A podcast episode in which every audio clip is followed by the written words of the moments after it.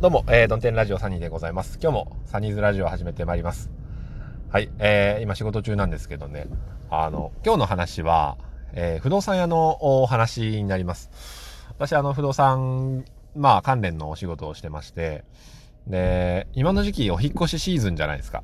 うん、じゃないですかって、まあ別にあの、今の時期っても、あの、国が違えば時期も違うかもしれませんけどね。日本で、えー、まあにがつさんがつっていうと大体ね、お引っ越しして年度代わりでっていうことだと思うんですよね。うん。で、えー、引っ越しシーズンって結構、お部屋の退去立ち会いとかに行くんですよ。あの、ワンルームのマンションとかアパートですよ。うん。で、そうそうそう。その、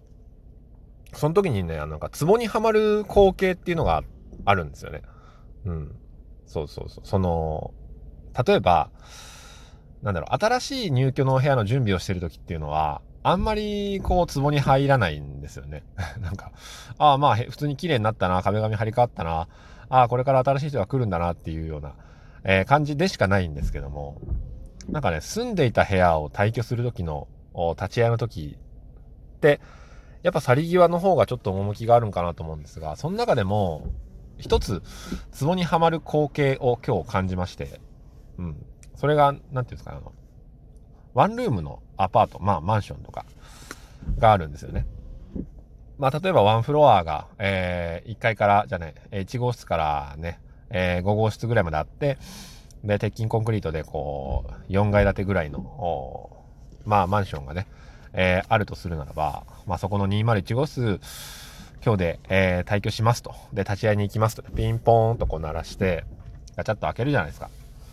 そしたらこう、まあ部屋は空っぽなんですよね。玄関開けたらキッチンがあって、えー、お風呂トイレのドアがあって、で、奥にドアがもう一個あって、そこからガチャッと開けたら、えー、洋室、フローリングの洋室が、まあろく、なな畳のお部屋があったりするわけですよ。で、その中でも何が壺にはまるかっていうと、その、あまあろく畳間ないしなな畳間ぐらいのお部屋の中にお引っ越しの日って、えー、基本的には空っぽなんですよね。でも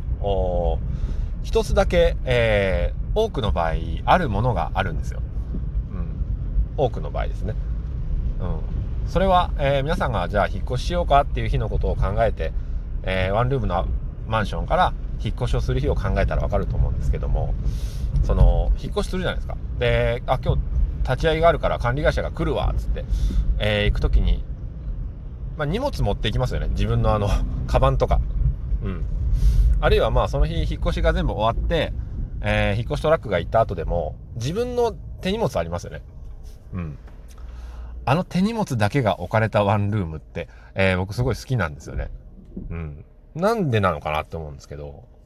なんかそこにその人間のシンプルな生き様みたいな、え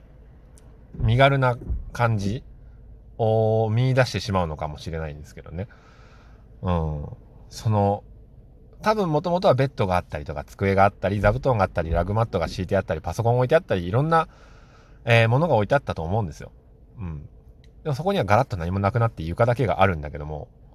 ピンポンと入っていったら床の上にこう無造作にパサッと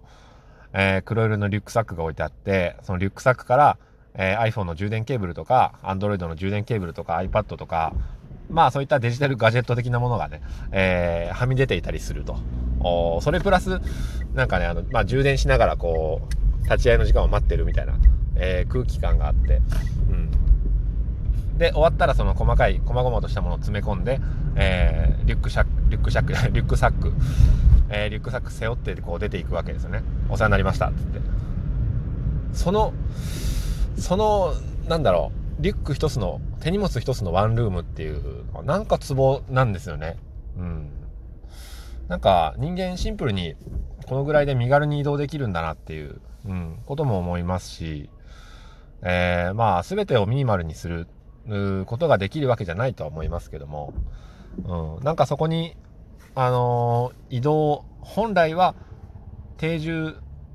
しなくてもいい、うん、定住する必要はない必然性はないっていう人間のあ側面を垣間見ることができるというか、うん、別にこういう生活もいいのかなって。今引っ越しの時だけど